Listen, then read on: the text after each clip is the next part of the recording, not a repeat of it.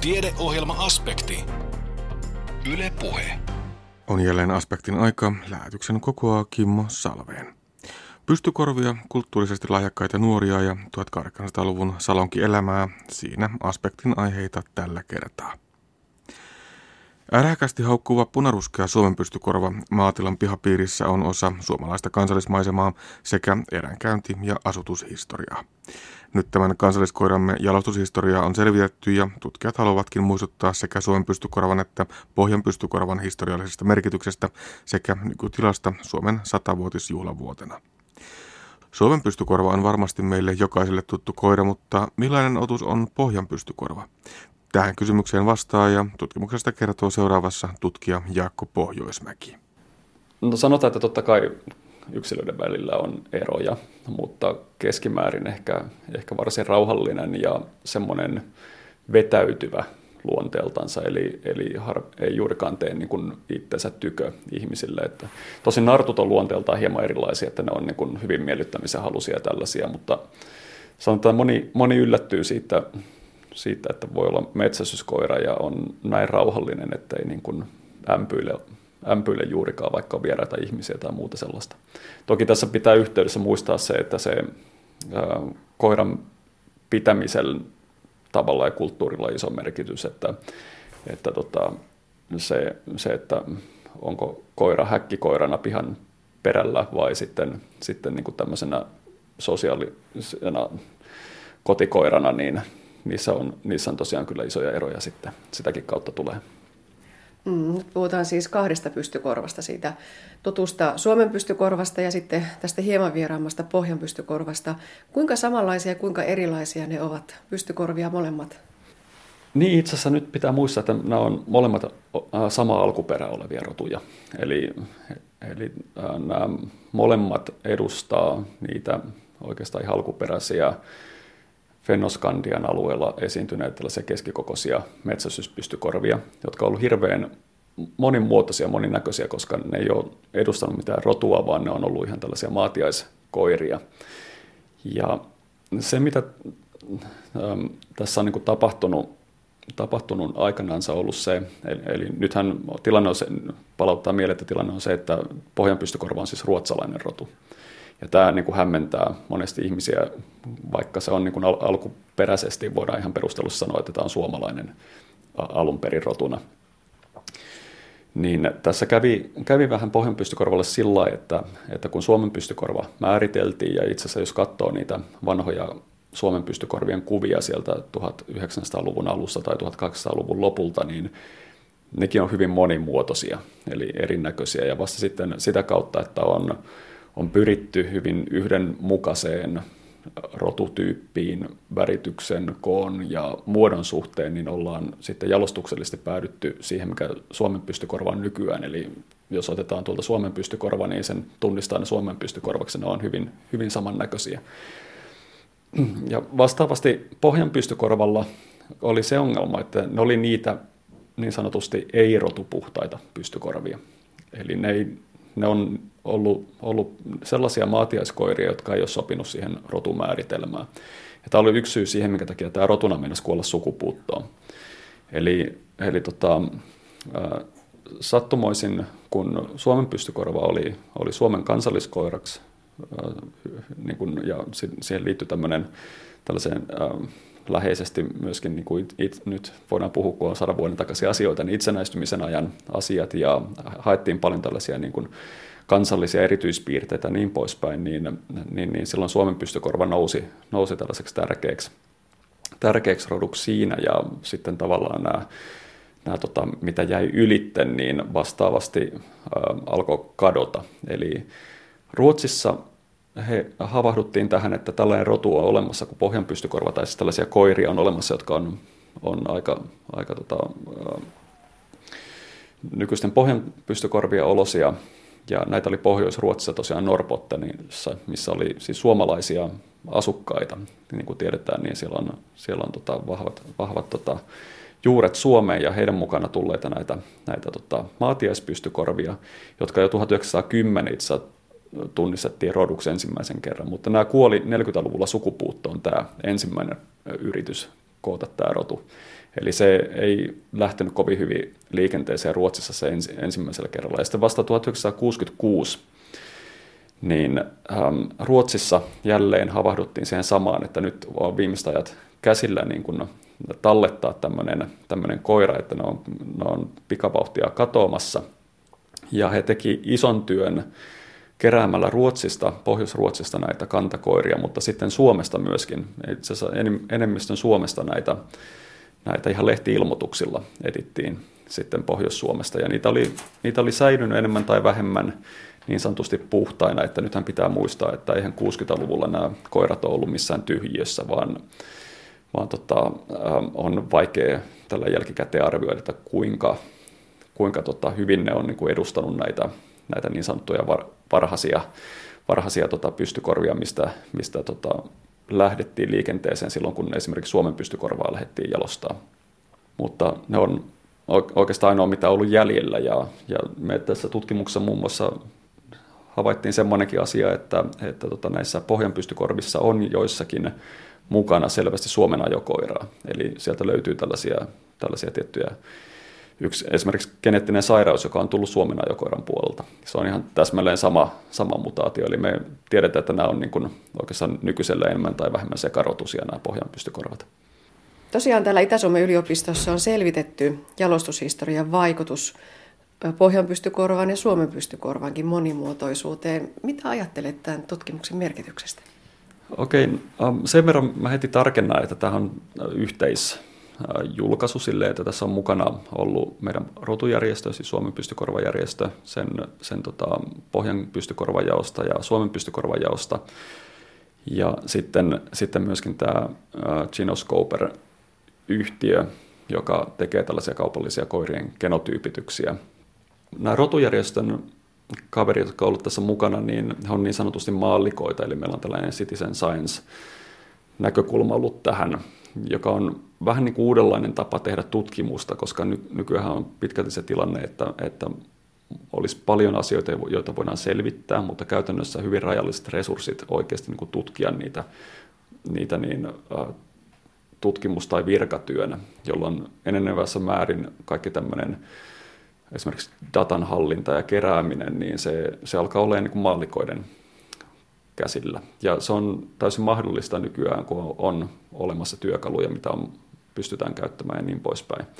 Toki täytyy sanoa, että nämä on, ketkä tässä on ollut mukana, niin he on erittäin kyllä valveutuneita ja, ja, ja tota, on sikäli ollut tosi helppo niin kun lähteä tekemään tällaista tällaista tuota tutkimusta, joka on tosiaan, tosiaan sitten poikinut tällaisen ihan vertaisarvioidun artikkeliaiheesta. Ja tässä pitää muistuttaa, että tämä on itse asiassa kansainvälisestikin hyvin mielenkiintoinen aihe, koska ei ole aikaisemmin verrattu tavallaan kahta samasta lähtökohdasta peräsi olevaa rotua, että miten niillä on jalostuksellisesti tapahtunut, ja sitten myöskin samalla verrattu tällaisen perinteisen sukutauluanalyysin avulla saatua tietoa sitten tähän geneettiseen analyysiin. Hmm, puhutaan siis siitä jalostushistoriasta ja niistä menetelmistä. Aloitetaanko siitä sukutauluanalyysistä? Mitä se oikein on? Miten sitä tehdään? Joo, sukutauluanalyysi on tällainen tilastollinen tapa äh, tarkastella nykyisen, nykyisen elävien, nyt tässä tapauksessa koirien sukulaisuussuhteita. Ja moni ehkä tuttuja tällaisia, eli periaatteessa sitä voisi niin kuin ajatella tällaisena sukupuuna. Mutta nyt jos ajatellaan niin kuin useita sukupolvia taaksepäin, ihan tällaisessakin nyt melko lyhyelläkin historialla, niin ongelma näissä, näissä tota, eläimissä, siis just tällaisissa kotieläimissä varsinkin on se, että siellä on hyvin, hyvin paljon tällaista limitteisyyttä, eli, eli tota, yksittäisillä uroksilla saattaa olla useammassa sukupolvessa jälkeläisiä ja sitten on on tota, erinäköisiä niin kuin, muita niin kuin, syntyy tällaisia monimutkaisempia sukulaisuusverkostoja, joissa toistuu vaikka samat yksilöt nyt tällaisessa pienessä, pienessä populaatiossa varsinkin moneen kertaan. Ja se ei ole, se ei ole mitenkään helppo niin kuin esimerkiksi paperilla hahmottaa silloin tällaista, vaan siihen tarvitaan tällaisia tilastollisia menetelmiä, joilla saadaan ensinnäkin laskettua kaikenlaisia indeksejä, niin kuin sukulaisuus kertoimia, jotka kertoo siitä populaation rakenteesta ja sitten myöskin sukusiitosasteita ja, ja sitten myöskin tehollista populaatiokokoa ja tällaisia, että kuinka pystytään arvioimaan, että kuinka monella nyt vaikka kantakoiralla on merkitystä tämän nykyisen sukupolven kannalta. Ja nämä niin kuin kertoo sitten siitä, että mitä siinä on jalostuksen aikana tapahtunut, eli me pystytään havaitsemaan esimerkiksi sellaisia asioita, että, että on syntynyt pullonkauloja siinä, että on, on käytetty vaikka jotakin uroksia suhteettoman paljon, jolloin, jolloin joissakin sukupolvissa on, on tota, iso osa näiden jälkeläisiä, mutta myöskin sitten nähdään, nähdään niin kuin sitä, että onko, onko esimerkiksi eri maiden kantojen välillä tapahtumassa eriytymistä. No sitten nämä geneettiset menetelmät, mitä ne sitten ovat? Joo, tämä oli tosi kiva uusi aspekti tätä, eli, eli kävi silleen hirveän hyvä tuuri, että, että tota, meillä on Suomessa olemassa tosiaan tämä firma, joka tekee tällaista niin sanottua MyDog DNA-palvelua, eli sinne voi lähettää koiransa DNA-näytteen ja, ja tota, sitten heillä on useamman tuhannen tällaisen geneettisen, puhutaan geneettistä markkereista, eli, eli tota, tavallaan geenimuodoista, niin niiden perusteella tehty tällainen olemassa oleva niin kuin testipaneeli, jossa on mukana kaikenlaisia perinnöllisiä sairauksia, mitä tunnetaan roduista, mutta myöskin sitten väritykseen ja karvanlaatuun ja mu- muuhun tällaiseen liittyviä. Mutta mikä se, tämän tutkimuksen kannalta olennaista, niin tässä on hyvin paljon tällaisia niin sanottuja neutraaleja markkereita, joilla ei ole minkäännäköistä ilmiasullista merkitystä. Eli näiden avulla me saadaan mitattua suoraan sitä, kuinka monimuotoisia perimältään nämä rodut on. Ja sitten samalla, koska heillä oli niin hienosti suunniteltu tämä paneeli, että, että tota, nämä, nämä tota, markkerit on melko tasaisesti niin kaikilla näillä koiran kromosomeilla, niin me katsomalla näiden markkereiden tällä yksinkertaistaen ähm, välistä vaihtelua, niin me pystytään ähm, meneen takaisinpäin historiassa ja katsomaan, että kuinka suuria ne, se kuinka suuri se koirapopulaatio on ollut niin kuin aikaisemmissa sukupolvissa. Eli me pystytään, pystytään suoraan sieltä perimän monimuotoisuudesta nykyään näkemään se, että miten se on kehittynyt, kehittynyt se monimuotoisuus tässä jalostuksen aikana ja historiassa. Ja tämä oli niin kuin todella mielenkiintoinen osa omasta mielestä tätä, tätä tutkimusta, koska tota, se antoi pikkasen erilaisen näkökulman siihen kokonaisuuteen kuin nämä sukutaulut, jotka kuitenkin yltää vaan sinne sen roduhistorian taakse, mutta ei, ei niin kuin näihin niin sanotusti vanhoihin asioihin. No puhutaan sitten Jaakko Pohjoismäki tuloksista. Toteatte tässä julkaisussa, että Suomen pystykorva on perimältään vähemmän monimuotoinen kuin useimmat muut koirarodut. Mistä se johtuu? Joo, no mä tarkennan tuota pikkasen sillä että ähm, itse asiassa tämä on useimmat muut koirat, siis tässä on nyt myöskin kaikki nämä sekarotuset mukana.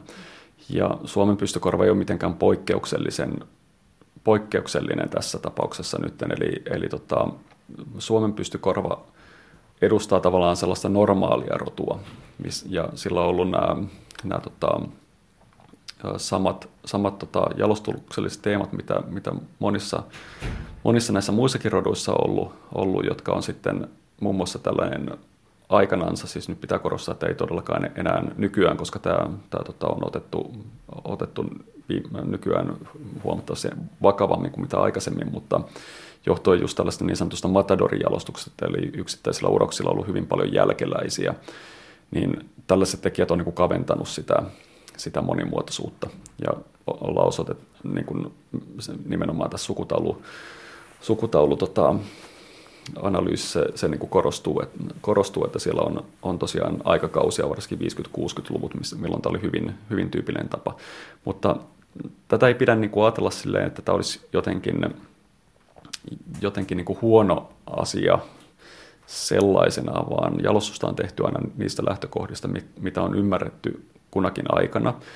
Ja toisaalta samaan aikaan, mikäli pidetään, pidetään niin kuin tiukat standardit esimerkiksi ähm, perinnöllisten sairauksien torjumisessa, niin tällaisella perimän monimuotoisuuden vähenemisellä ei ole niinkään merkitystä sille, sille tota, nyt rodun esimerkiksi terveydelle. Ja tämä itse näkyy Suomen pystykorvasta, Suomen pystykorva on hyvin terve rotu kaikilla mittareilla. Ja se on pitkälti varmasti tämän ansiota, että, että se metsästyskoirarotuna on, siitä on pidetty myöskin huolta varsin, varsin hyvin. Kurkataanko välillä sinne pohjanpystykorvien suuntaan? Ja siitä taas todetaan, että se on monimuotoinen pieneksi roduksi. Joo, tämä oli ehkä yllättävää silleen, koska tota, perinteisesti ajatellaan, että, että tai se meneekin itse asiassa juuri, juuri sillä että, että pienissä populaatioissa se perimmäinen monimuotoisuus rapautuu aikaa myöten.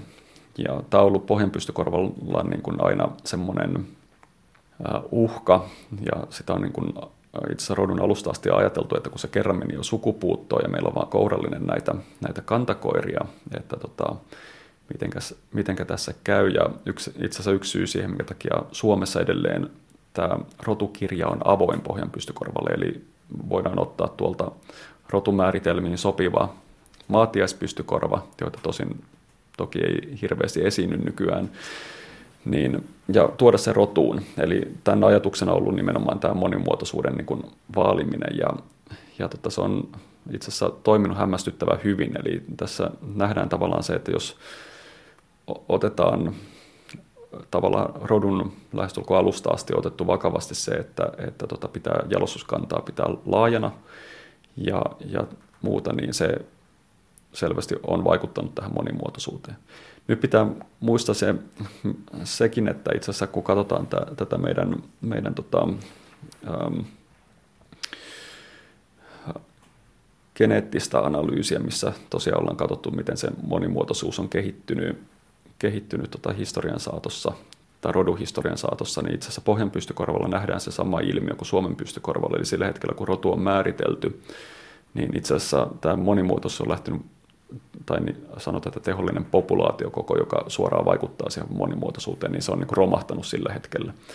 Eli pohjan pystykorvallakin, huolimatta siitä, että on mahdollista ottaa niitä maatiaiskoiria rotuun, niin me ollaan hyvin tehokkaasti laitettu hanat kiinni niin sanotusti tämän geenivirran suhteen, eli, eli tota, pohjanpystykorvaankaan ei ole merkittävässä määrin tullut niin kuin uutta muuntelua sen jälkeen, kun tämä rotu on muodostettu 60-luvulla. Ja tämä oli niin kuin tosi yllättävä juttu, koska ajatellaan, että, että nämä, nämä tota, avoin rotukirja ja muut, niin niillä olisi ollut niin kuin merkitystä tässä.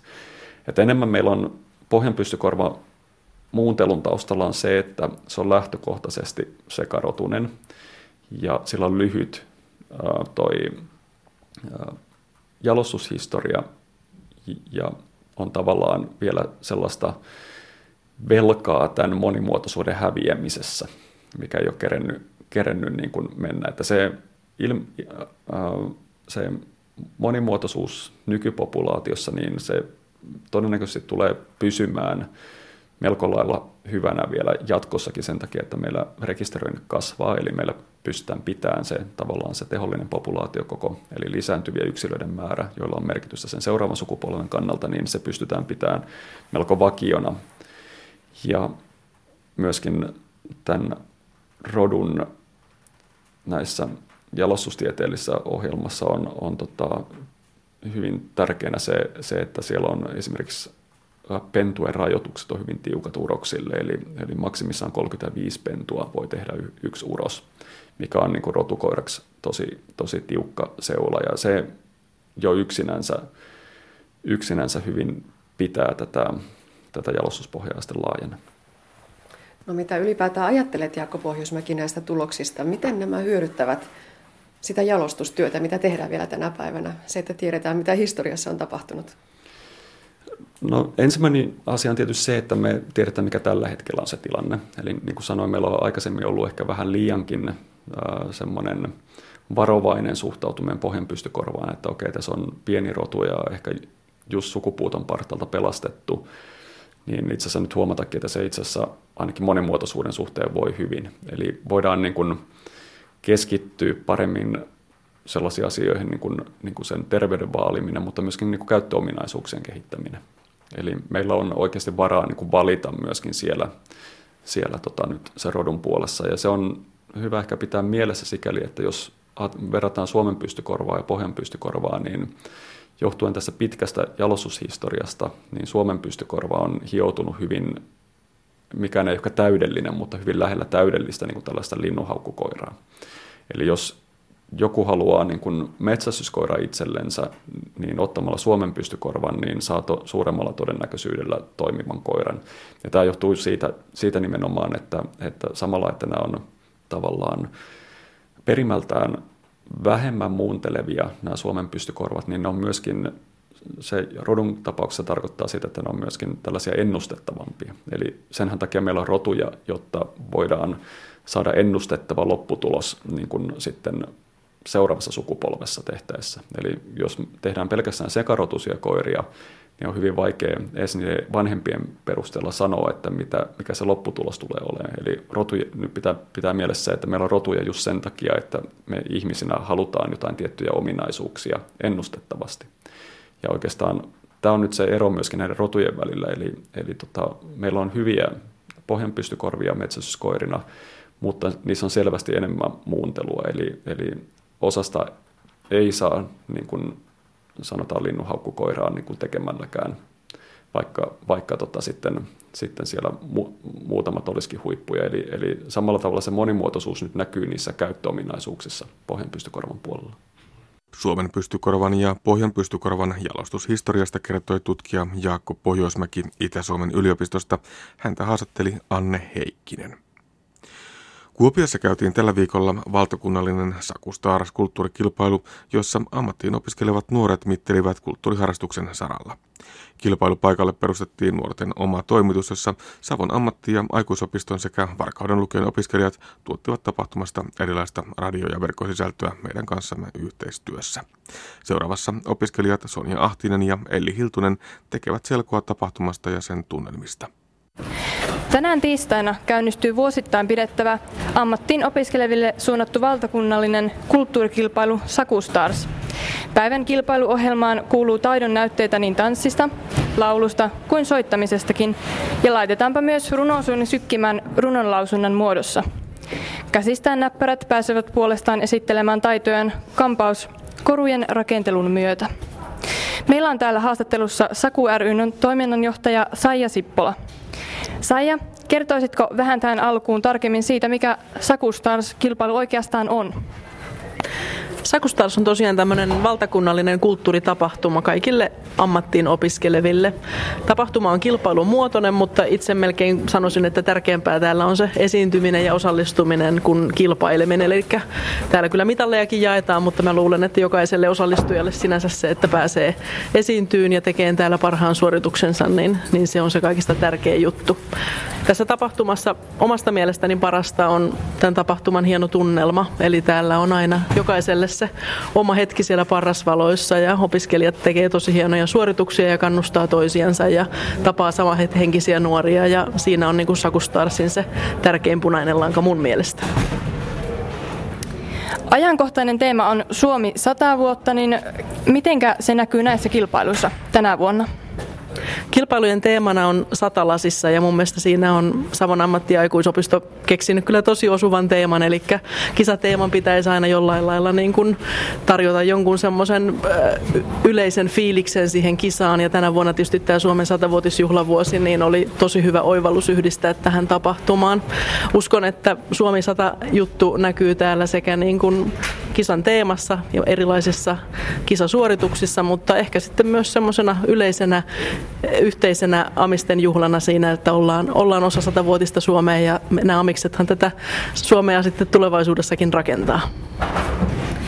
No entäs sitten Sakustaan on tämmöinen todella suuri kilpailu, suuret osallistujamäärät ja vapaaehtoisiakin on paljon näissä järjestelyissä mukana ja tänä vuonna kilpailijoita on noin kuutisen sataa. Paljonko kun mitään osallistujamääriä, niin ne vaihtelevat vuosittain? Onko suuria eroja? No, meillä on suurimmillaan tapahtumassa ollut yli tuhat osallistujaa, eli nyt on jonkin verran vähemmän. Varmaan nämä ikävät ammatillisen koulutuksen talousleikkaukset osittain on siinä syynä, että, että ihan niin isoja joukkueita ei oppilaitokset ole tänä vuonna lähettänyt kuin aikaisemmin, mutta, mutta upea osallistujajoukko täällä tänäkin vuonna on. Ja viime vuosina se on tähän sanotaan 700-800 välillä on ollut ehkä tyypillisin osallistujamäärä. Ja tähän hän pystyy osallistumaan sekä sitten täällä näiden kolmen kisapäivän aikana, mutta sitten alkuvuodesta on ollut myös näitä ennakkotöitä, eli sellaisetkin opiskelijat, jotka ei halua tai pysty jostain syystä lähteen tähän tapahtumaan mukaan, niin ovat voineet osallistua esimerkiksi kuvataidesarjoihin tai kirjoitussarjoihin jo ennakkotöillä. Sitten tähän loppuun vielä kysyisin, että kun ammattiin opiskelevia ei ehkä liitetä monesti ihan tähän kulttuuriin tavallaan, niin se on kuitenkin näiden kisojen perusteema, pääteema. Niin kerrotko tästä vähän, että kulttuuria ammattiin opiskelu? Niin... Tosi hyvä näkökulma, minkä otit esille. Yksi tärkeimmistä asioista tässä tapahtumassa on varmasti juuri se, että ammattiin opiskelevat pääsee näyttämään itsestään myös sen tällaisen toisenlaisen puolen, joka ei liity siihen, siihen omaan opiskelualaan, vaan siihen muuhun, muihin intohimon kohteisiin, mitä heillä on elämässä. Ja itse näen ainakin niin, että ammattilainen, ammattiin opiskeleva, niin sen lisäksi, että pitää osata tietysti se oma ammatti, niin elämässä pitää olla muitakin asioita, joista saa iloa ja virkistystä ja jotka toimii sitten vastapainona, vastapainona opinnoille tässä vaiheessa elämää, mutta myöhemminkin sitten vastapainona sille työlle. Eli on tosi, näen itse tosi tärkeänä sen, että ammattiin opiskelevat löytäisivät itselleensä jonkun mieleisen harrastuksen, on se sitten liikuntaa tai kulttuuria tai, tai mitä vaan tällaista tällaista, mihin, mihin on niin kuin intohimo ja halu tehdä, niin siinä oppii asioita, jotka on tärkeitä sitten sekä siinä tulevassa työssä, mutta elämässä muutenkin. Eli ehdottomasti tämän tapahtuman yksi tärkeä tavoite on kannustaa opiskelijoita harrastamaan ja harrastamaan kulttuuria. Hienot kisat tulossa taas. Kiitos paljon Saija. Kiitoksia. No niin, eli nyt vietetään parhaillaan ensimmäisen kisapäivän viimeistä sarjaa, joka on rap-kilpailu. Äsken tuolla lavalla nähtiin mitä hienompia esityksiä ja esitykset jatkuvat pitkin iltaa. Äsken täällä pari nuorta räppäriä viritsi yleisön oikein kunnolla, kun he mu- muun muassa ottivat tavaroita yleisöltä ja räppäsivät niistä. Mistä oikein tulette ja keitä olette? Helsingissä asutaan molemmat, Malmin kartanossa ja Kannenmäessä ja opiskellaan Tuusulan keudassa nuoriso- ja vapaa-aine ohjaajiksi. Joo. Onni ja onni. Tupla, tupla tämmönen kombo. Onni kombo. Onni trombi. Ei se ei ole meidän nimi oikeasti, älkää. Ei oo, ei oo. Nää on vaan meidän tämmösiä omia läppiä. Onko teillä jotain tiettyä nimeä siis kehkeytynyt? Ei. Ei oikeastaan. Me ollaan omilla nimillämme tehty. Me ollaan aina esitelty itsemme minuna ja hänenä. Jep. No, kuvailkaa tuota äskeistä tunnelmaa tuolla lavalla. Hiki oli lämmin, suuri ja tota, unohti käydä hätävessä ennen keikkaa, niin se vähän kuumotti. Mutta tota, sitten kun se lähti menemään, niin henkilökohtaisesti mulla oli tosi hauskaa, vaikka mä takeltelin ehkä enemmän noissa impro-osuuksissa kuin yleensä, mutta oli niinku hilve, hil, helvetin ja hirveän hauskaa koko ajan. Aina sitä niinku, kun ei lavalle ja ei oikeasti tiedä, että mitä me seuraavaksi tehdään. Ei me oltu oikein sovittu minkään osio mitään mittaa tai mitään, että mentiin vaan, mentiin ja aloitettiin ja kyseltiin ja ja siinä oli lavan kelloa, että sitä katsomalla päädyttiin sitten vetää kolme osioa, eikä esimerkiksi 18. Sitten kysyisin vielä sellaista tähän, että onko teillä jotain tekniikkaa, hiottua tekniikkaa, että millä te oikein teette tämän freestylin, että te vaan keksitte, keksitte biittejä ja sanomista siihen ihan extempore? Itse asiassa rapin freestylaamiseen oikeastaan ainoa tekniikka, on usein se, että me vuorotellaan välillä aika nopeeseenkin tahtiin sen mikin kanssa. Että jos tuntuu siltä, että mulla esimerkiksi, että nyt ei lähde hyvää, niin mä teen jonkun pienen kulmakarvan nostoliikkeen öö, tai jonkun alitajuisen viestin lähetän tuolle kopolle, niin välillä on sille, mä räppään vaan neljä lainia, ja sitten Kopo saattaa räpätä hyvät 16 siihen perään tai toisinpäin. Niin kuin, että, että, että, se on ehkä semmoinen tavallaan teknillinen asia, mikä oikeastaan on ainoa, mutta muuten kun tämä on niin vaikea juttu, tuohon ei ole oikeastaan tekniikkaa. Ainoa, ainoa sellainen tekniikka on, että, että unoha kaikki, mutta mieti samalla vitusti kaikkea koko ajan. Se on vähän vaik- tosi vaikea selittää. No niin, saisiko tähän loppuun vielä, tai turha varmaan kysyä, että saisiko teiltä varmasti irtoa nyt tämmöinen äkkiseltään jotain freestylea tähän. Eli antakaa palaa. Okei. Okay. Okei, okay. eli Holmströmi Onni aloitti mikis ja viiti pisti Kopone, tietenkin tikis on aika kova nemänen juttu ja tässä kiva reporteri haastattelemassa ja se selon teki. Näitä freestyleita näitä ei saa panimosta. Mä toivon, että nämä kuulutetaan ensi vuonna radiossa, mut hei huomioikaa se, että se on jo silloin liian myöhäistä ja Kopo on salettiin sillä hetkellä salee syömässä. Se on syömässä hyvää paskaa, jota se jaksaa pitää joka päivä ja aina astaa. Koska kopo on se, joka safkaa kovaa. Ja sen takia se myöskin hyvä paskaa freestylaa osaa. Ja vaihdetaan ihan kohta, näin se menee. Otapa mikki tosta, niin meikäläänä pisti biittei. Ja välillä tässä käy näin, mutta ei se haittaa, koska pitää pitää pää pystypäin. Okay. Ja meikä silleen pissää. Mä oon nähnyt sutkin jossain, varmaan Tinderissä. Jos se no niin ehkä vielä kohta ihan vitun sama Silti Koponen ei syö kyllä lohta Mä oon siis vegaani tosiaan Niin Oution nimi Onni En mä tiedä Me ei voi tätä rahaa Ei oo tonni Ei oo varaa maksaa vuokraa Mut onneksi äiti on laittanut meille lasagnea vuokaa yeah. Kiitos Peace out. Nyt on shakkipeli ollut käynnissä jo jonkin aikaa ja on ensimmäisen tauon aika. Kukas olet ja mistä päin tulet? Jalmari Karjalainen ja osa-alta Oulusta tulee. No, sinulla tuli äsken tuossa vähän pelailtua, niin kerrohan, jännittikö ja miltä se sitten tuntui?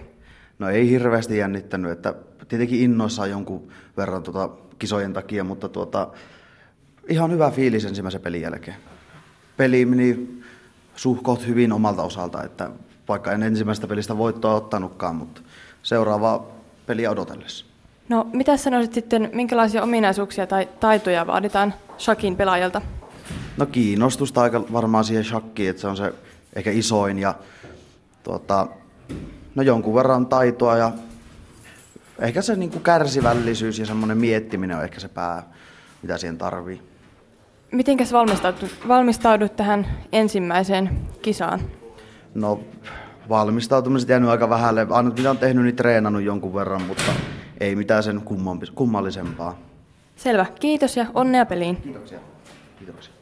No niin, jonkin aikaa on nyt shakkia pelailtu ja nyt on tauon paikka. Kyselisinkin Antonilta vähän, että joka voitti ensimmäisen pelinsä, että mikä tämä taktiikka tässä oli? Yksi simppeleimmistä taktiikoista, mitä voi shakkipelissä käyttää, on vaikuttaa, että sinä tiedät, mitä teet ja että sinulla on jonkinlainen suunnitelma vangita vastustaja. Tämä toimii sillä, että teet nopeita, mutta kuitenkin suunniteltuja liikkeitä vastustajaa vastaan, joka saa hänet luulemaan, että tuota, hänen nappulansa olisivat vaarassa. No niin, sakkipelit on nyt saatu täällä hienosti käyntiin ja nyt kysyisinkin lajinjohtajalta, sanotko vielä nimesi? Panu Pohjolainen. Mietteitä vähän, että miltä se pelaaminen on oikein näyttänyt.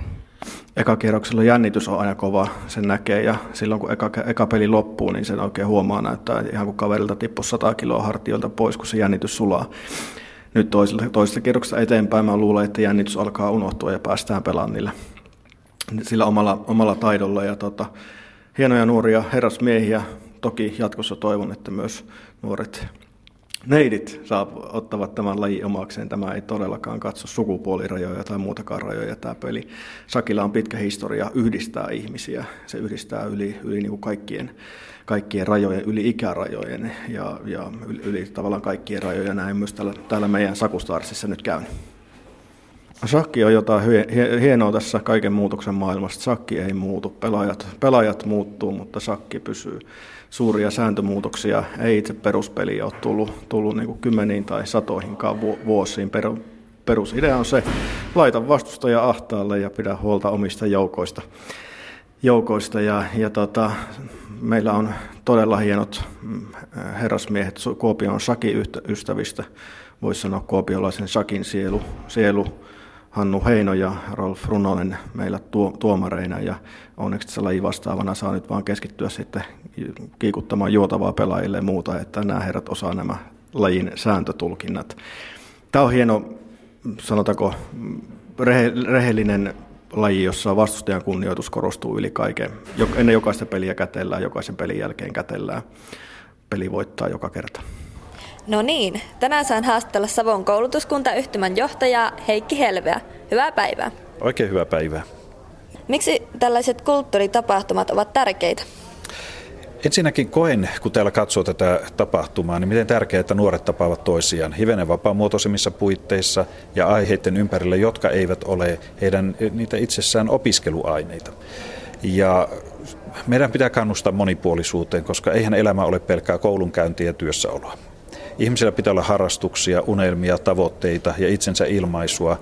Ja siihen on monia keinoja. Niin kuin täällä nyt nähdään tätä, niin tämä on osa nuorten kasvamista aikuisuuteen ja itse asiassa toivottavasti elinikäisten harrastusten löytämistä. Että tämä, tämä on äärettömän tärkeä osa koko tämän nuoriso ikäluokan toimintaa ja siinä mielessä niin, niin, niin myös tuettavaa tulevaisuudessa. Millaisia kilpailijoita on tänä vuonna? Mitä odotat heiltä? Reiluutta ja iloisuutta. Sanotaan näin, että, että itse koen, että tämä ei ole niinkään palkintosijojen tavoittelu tapahtuma, vaan itsensä, jokainen tänne tuleva on laittanut itsensä likoon ja jokainen, joka on mukana, on jo voittanut ja on sillä tavalla sarjansa paras itsensä kannalta. Ja kilpailijat on todella taidokkaita. Mitä tässä olen ehtinyt kuuntelemaan niin, ja, ja näkemään, niin aivan uskomattoman hienoja suorituksia. Eli ihan häkellyttävän, häkellyttäviä tunteita myös sitten yksittäisistä suorituksista on itsekin kokenut, että mihinkä nämä nuoret vielä sitten pystyvätkään. Eli kova taso, mutta sen huomaa, että ne tekijät siitä nauttii. Ja se kannustus, mitä sitten kukin tekijä saa, niin se on äärettömän hienoa. Millainen merkitys tällaisilla kisoilla on sitten ammatillisen koulutuksen arvostuksen näkökulmasta? Se tuo sitä monipuolisuutta ja siinä mielessä koen, että sillä on erittäin iso merkitys tähän arvostuksen puolelle, että on olemassa monitaitoisia ihmisiä, jotka sen lisäksi, että oppivat ammatin, niin oppivat myös monia taitoja, jotka, jotka syntyvät muun aktiviteetin kautta kuin opetuksen kautta. Tosin opetuksessahan voidaan tukea monenlaisia asioita, mutta moni osaajia, ja niitähän nykyinen työelämä kaipaa. Ja siinä mielessä ei kannata kenenkään ammatillisessa koulutuksessa olevan niin peitellä, että osaa myös monta muuta asiaa. Täällä karaokeen finaalissa oli tunnelma ihan katossa jo heti aamusta. Irene veti muutama vuosi sitten julkaistun Robinin Frontside Ollien. Loppuun hän sai mittavat uploadit. Irene, miten päädyit viisivalintaan Frontside Ollien? Kappale oli mulle hirveän tärkeä, että kun mulla on pikkuveli ja kaikki, ja sitten mulla on ollut poikaystävä ja kaikenlaista, että se oli mulle hyvin tärkeä kappale. Tosi lännen mun sydämestäni. Tosi mukavalta kuulosti ja yleisö tykkäsi erittäin paljon. Mm, miltä se tuntui esiintyä sillä lavalla ja nähdä, miten yleisö lähti mukaan? Alussa jännitti, mutta kuitenkin mä mietin, että joo, kyllä tämä meni hyvin ja sitten mä uskalsin laulaa ja se meni ihan mun mielestä tosi hyvin. Hienoa, ja niin menikin. Ootko ennen esittänyt tätä kappaletta missään tämmöisellä yleisellä paikalla? Tai? En, mä laulan vaan omissa aloissani ja tällaista. Sitten laulan vaan tota, YouTubessa ei mitään muuta. Käytkö laulutunneilla? En, mä oon vaan laulanut pienestä pitää. Mä rakastan laulamista, se on mulle hirveän tärkeä. Se on ihana asia, että tykkää siitä, mitä tekee. Minkälaisesta musiikista pidät? Onko se juuri tämän tyyppistä frontside olliita, mikä sinua, sinun vetoaa eniten? Poppia, missä ainakin voi tanssia. Siinä pitäisi olla kunnon hyvä biisi, että saisi tanssityyliä. Tällaista mä tykkään sellaista biisestä. Oletko ajatellut, että musiikki voisi liittyä tulevaisuudessakin elämääsi? Joo, kyllä. Mä oon ajatellut sitä koko ajan. Joo. Ihan mahtavaa. Hei, kiitos haastattelusta ja nyt lähdetäänkin seuraamaan noita tulosten julkistamista, joka on noin 10 minuutin kuluttua. Kiitos haastattelusta. Kiitos. Toimittajina edellä olivat opiskelijat Sonja Ahtinen ja Elli Hiltunen, jotka raportoivat Kuopion Sakustaaras 2017 kilpailuista. Lisää noita opiskelijoiden tuottamia juttuja ja muuta materiaalia tapahtumasta löydät Aspektin nettisivujen kautta kantti.net kautta aspekti. Kuuntelet siis aspektia, jonka kokoaa Kimmo Salveen. Tiedeohjelma Aspekti. Yle Puhe. Vapaus, rakkaus, tasa-arvo. Näin on otsikoitu Kuopion kulttuurihistoriallisen museon uusi näyttely. Museo juhlii satavuotiaista Suomea Minna Kantin ja Elisabeth Järnefeltin salonkien hengessä. Vapaus, rakkaus, tasa-arvo näyttely on seikkailu vapauden tuulissa Minna Kantin ja Elisabeth Järnefeltin mukana. Se kertoo heidän salongeissaan keskusteluista 1800-luvun kuumista kysymyksistä, kuten sosiaalisesta epätasa-arvosta, mutta myös rakkaudesta. Kaiken keskellä ovat kirjeet 1800-luvun kahdelta viimeiseltä vuosikymmeneltä. Niiden kautta keskusteluun astuu mukaan myös Juhani Aho. Nyt pääsemme mukaan Salonkien tunnelmaan. Näyttelyn teemoihin meitä johdattaa intendentti Helka Väisänen. Otteen Juhani Ahon Kosteikko Kukkula Saari kirjoituksesta, joka on peräisin teoksesta Lastuja, lukee Juhani Forsman. Silloin kun tätä näyttelyä ruvettiin miettimään ja pohtimaan ja ja oikeastaan aihekin oli vielä vähän epäselvä, niin Päivälehden museon kanssa yhdessä mietittiin,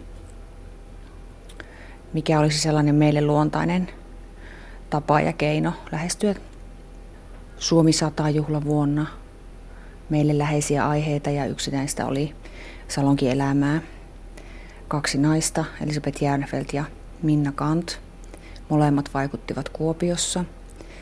Elisabeth Järnfeldt tietysti myös Helsingissä.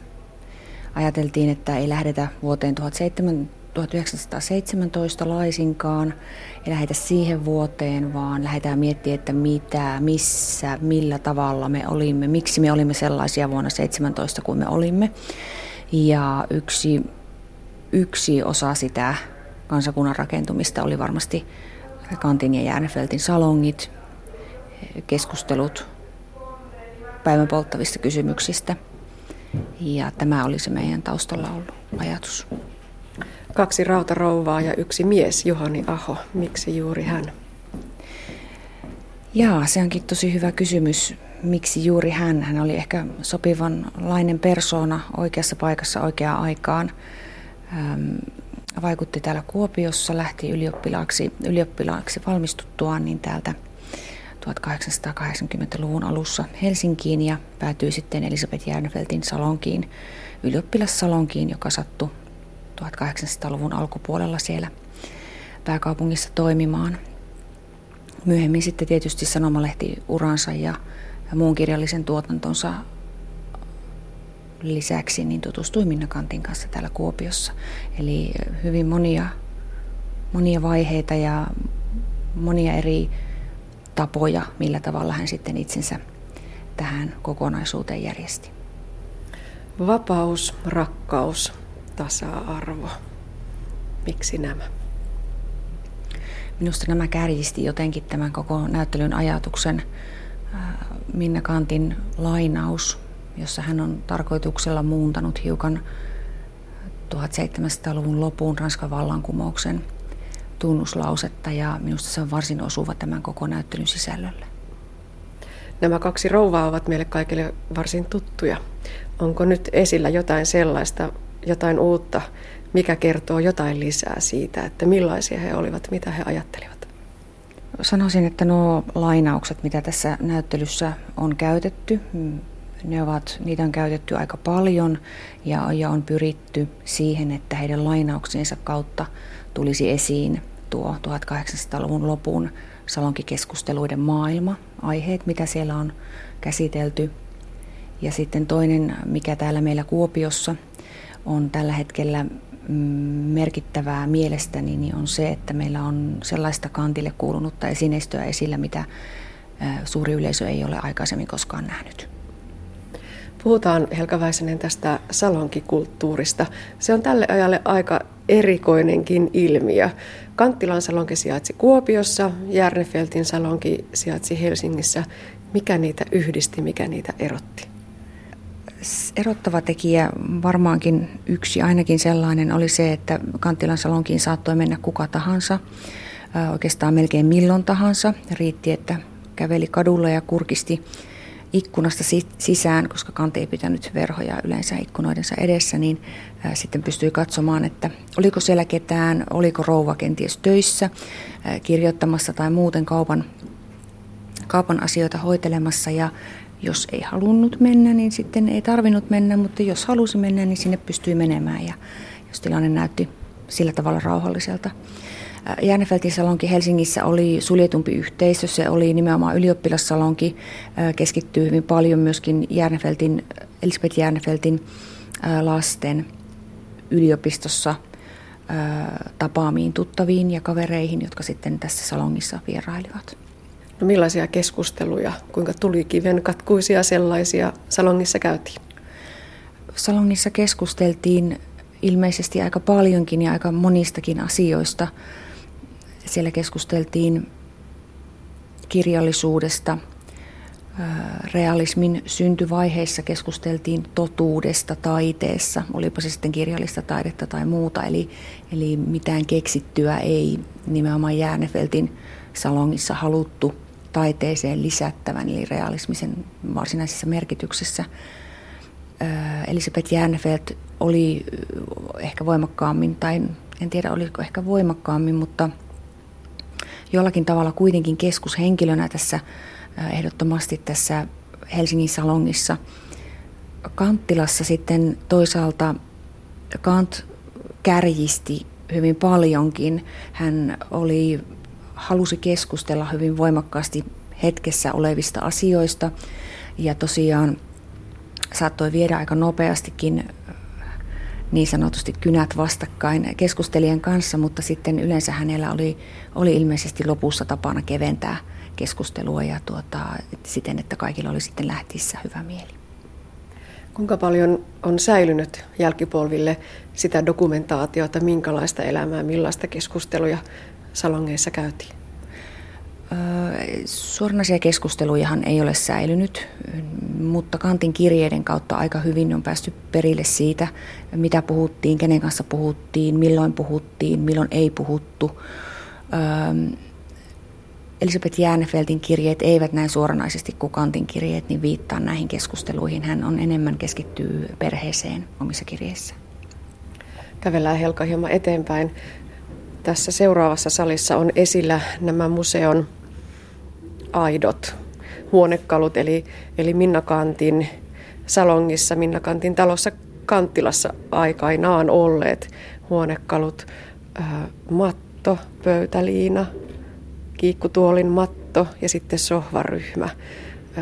Kuinka harvinaista tai tyypillistä se on, että museo saa näin jälkeenpäin, tämäkin on aika tuore tapaus tässä museoelämässä, että tulee vielä tällaisia esinelahjoituksia ja myöskin esineostoja. Se on itse asiassa aika harvinaista. Nyt on viime vuosiin vaan sattunut meille äärettömän hyvä tuuri, eli sen vuoksi myöskin, että ollaan saatu rahallista tukea näihin, näihin ostoihin, mitä ollaan tehty. Kuopio Isämaallinen seura on, on meitä avustanut ja meille osan sohvakalustosta ostanut pari vuotta sitten. Toinen, mikä saatiin ei montakaan vuotta sitten kulttuurihistoriallisen museon kokoelmaan, niin oli Alexander Järnefeltin äidin Auroran aikoinaan omistama sänky, joka tuli sitten suvulta myöskin lahjoituksena. Eli tätä näyttelyä on jollakin tavalla jo osattu valmistella ennen kuin tätä lähdettiinkään valmistelemaan, kun nämä lahjoitukset saatiin onnellisten sattumoiden kautta. Tuossa seinällä on valokuvasuurennus Minnakantin salongista ja siinä pelataan korttia. Taitaa olla aika tuttu kuva ja, ja tuttu tapahtuma, mitä siellä salongissa myös tapahtui. Kyllä, kortin pelusta Minna Kant kirjoitti paljonkin, vististä nimenomaan hyvinkin paljon ja hän oli, oli siitä kiinnostunut. Toinen, mistä hän oli kiinnostunut, niin oli 1800 luvun lopulla Suomeenkin rantautunut uusi villitys, spiritismi, joka ei tuossa vaiheessa vielä sisältänyt niitä okultistisia piirteitä, mitkä siihen sitten 1900-luvun alussa tuli. Mutta Kant oli siitä hyvin, hyvin innostunut ja muun muassa Akseli Galleen Kallelan kanssa sitä pelaili ja, ja sai viestejä tuon puoleisesta tuon tuostakin. Ylkaistaan sitten tänne vitriiniin. Täällä on Minna Kantin kirjastoa, eli oikeasti Minna Kantin omista kirjahyllystä peräisin olevia teoksia. Joo, tässä on, on osa Kantin kirjakokoelmasta esillä. Ja tässä on valittu hyvin monentyyppisiä teoksia.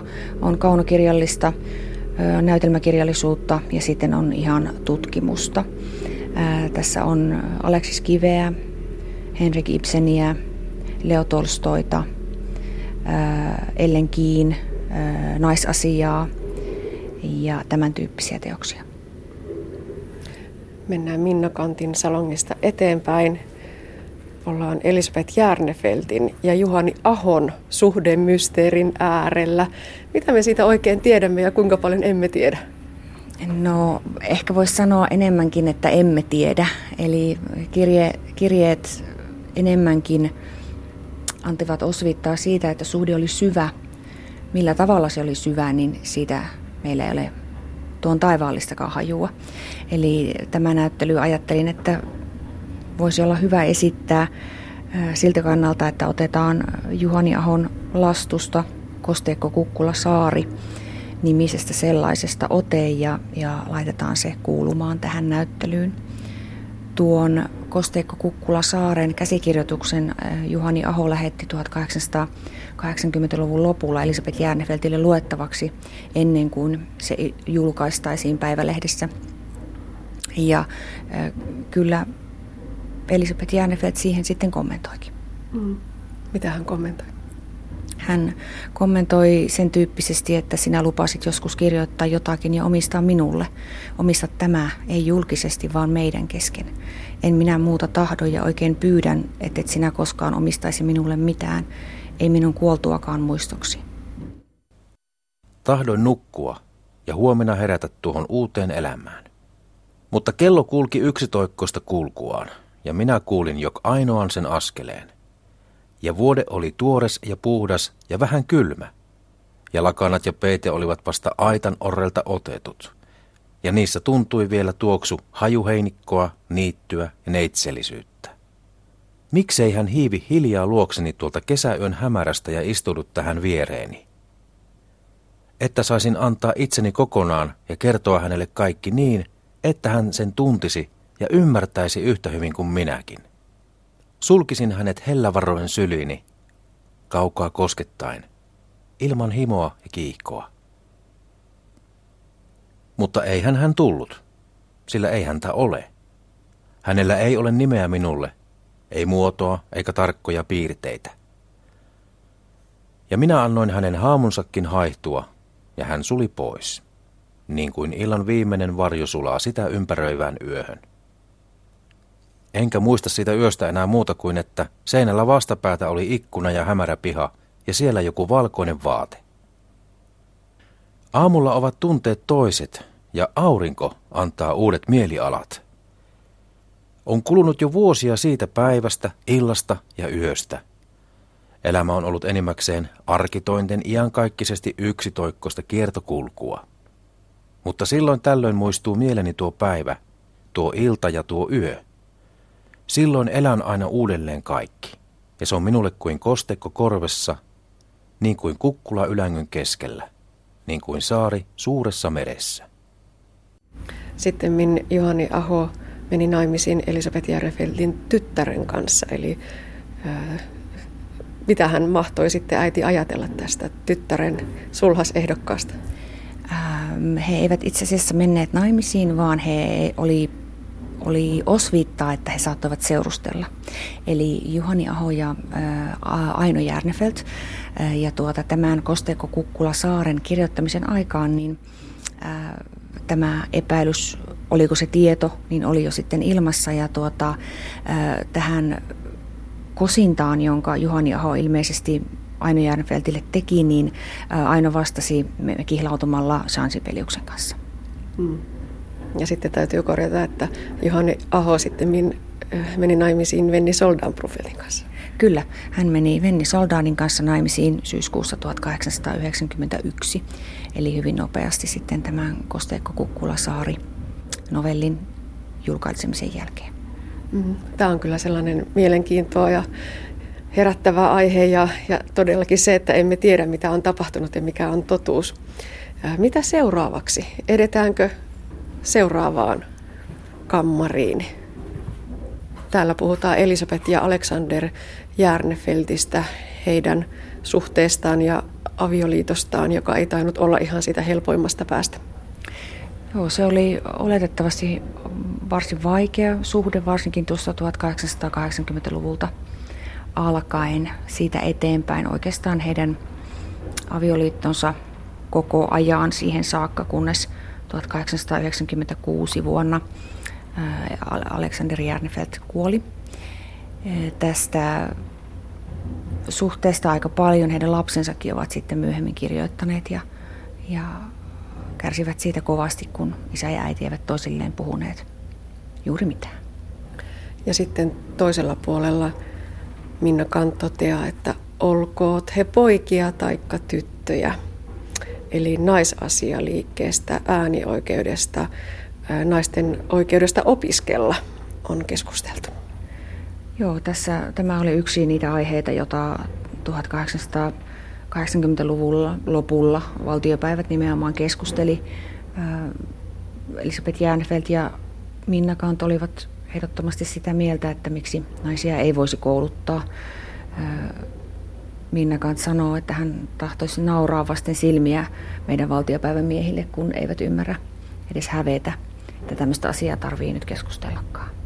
Päästetäänkö naista yliopistoon vai ei? Se oli myös aikaa, milloin puhuttiin siitä, että Suomi pitäisi saada virkakieleksi. Oliko näillä rouvilla sormensa pelissä myös tässä keskustelussa? Kyllä, erityisesti Elisabeth Jäänefelt tähän ottautui KPT, eli koko programmi toimeen. Lauri Kivekkään vetämä radikaali fenomaaniryhmä ajoi suomea virkakieleksi ja, ja sitten tämä myöhemmin nuorsuomalaisiksi muuttunut ryhmä niin ajautui ehkä vähän ristiriitaankin vanhasuomalaisten kanssa, joita sitten esimerkiksi Alexander Järnefelt edusti ja tämä ei myöskään auttanut kyllä sitten avioliiton onnellisuudessa laisinkaan. Joo, nämä vapaus, rakkaus, tasa-arvo teemat täällä toistuvat kyllä mainiosti hieman erilaisina muunnelmina. Voi voi sentään, kyllä maailma on välistä ihana, on todennut Elisabeth Järnefelt Juhani Aholle vuonna. Hävisi juuri tuo teksti tuosta lattiasta. Joo, kyllä. Meillä on käytetty jonkun verran lainauksia Elisabeth Järnefeltiltä, Juhani Aholta ja, ja Minna Kantilta. Ja tuota, on pyritty aika monen tyyppisiinkin lainauksiin, ei, välttämättä aina niin yhteiskunnallisesti vakaviin asioihin, että täällä on hiukan myös, myös kevyempää tekstiä näkyvissä. Ja sitten olemme varsin vaikuttavan henkilögallerian äärellä. Tässä on ihmisiä, jotka ovat käyneet sitä keskustelua näiden molempien rautarovien kanssa aikanaan. Joo, tässä on esitelty yhteisöä, Minna Kanti ja Elisabeth Järnefeltin ympärillä olleita ihmisiä sekä enemmän ehkä niitä puoltajia ja mukana kulkijoita, mahdollistajia kuin sitten vastustajia. Ja heitähän oli monia. Tässä on, on pyritty raapaisemaan sitä pintaa, ketkä mukana keskusteluissa tuolloin olivat. Osa heistä oli samaa mieltä, osa oli eri mieltä. Käytiinkö kiivaitakin keskusteluja? Kyllä kiivaita keskusteluja käytiin ja, ja erityyppisistä asioista. Kaikesta ei, ei samanmielistenkään kanssa oltu aina samaa mieltä, mutta ehkä sellaiset voimakkaimmat vastustajat, mitä Minna Kantille ja Elisabeth Jännefeltillekin tietyssä määrin oli, niin tässä näyttelyssä esitelty Akaton Mörman ja Kuopion piispa Gustaf Johansson. Käydään vielä kurkkaamassa tuolla yksi vitriini, jossa on esillä myös aitoa esineistöä. Täällä on Minna Kantin kultainen vihkisormus. Sitten on hänen käsikirjoituksensa esitelmään naiskysymyksestä kolme vuodelta 1884.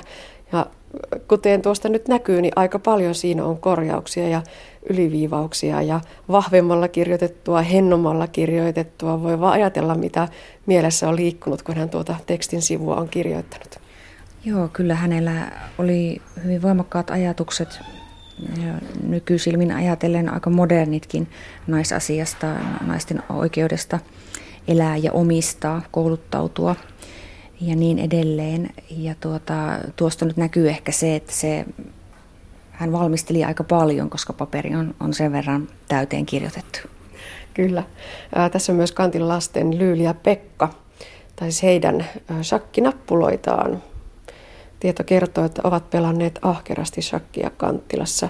Sitten on öljyvärimaalaus Ellikantista ja sitten vielä visiittikuva, joka ei tämän päivän ihmisille kerro mitään, mutta siihen aikaan maailmasta sillä oli aika tärkeä sosiaalinen merkitys.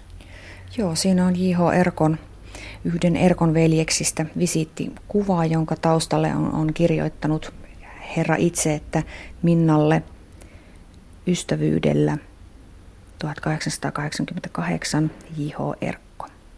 Mitä sä ajattelet Helka tämän näyttelyn koko ajana, että mitä Minna tuumaisi siitä, että hänet ja Elisabeth on nostettu näin esille tässä valossa ja pyritty miettimään ja tuomaan tähän päivään niitä ajatuksia, mitä heillä oli? Jaa, sitä, sitä on vaikea, vaikea sanoa, mitä Minna ajattelisi, niin kuin monet muutkin ovat viime aikoina kysyneet. Ähm, meidän ajatus on kuitenkin ollut tuoda hyvin mahdollisimman totuudenmukaisesti ilman, ilman minkään tyyppisiä värityksiä esille nämä, nämä kaksi rouvaa, yli sadan vuoden takaa ja, ja tuoda nimenomaan sitä ajatusta esille, että miten he vaikuttivat meidän yhteiskuntaan, taiteisiin ja tieteisiin ja, ja mikä oli, oli heidän roolinsa siinä. Ja toivottavasti asiakkaat, jotka tulevat meille, niin, niin saavat ehkä jotakin lisätietoa tai lisäajatuksia omille, omille ajatuksilleen. Intendentti Helka Väisänen kertoi Kuopion korttelimuseon vapaus, rakkaus, tasa-arvo näyttelystä. Näyttely on avoinna lokakuun lopulle saakka. Ja näin päättyy tämänkertainen aspekti. Lisää aiheistamme netissä osoitteessa kantti.net kautta aspekti sekä Yle Areenassa.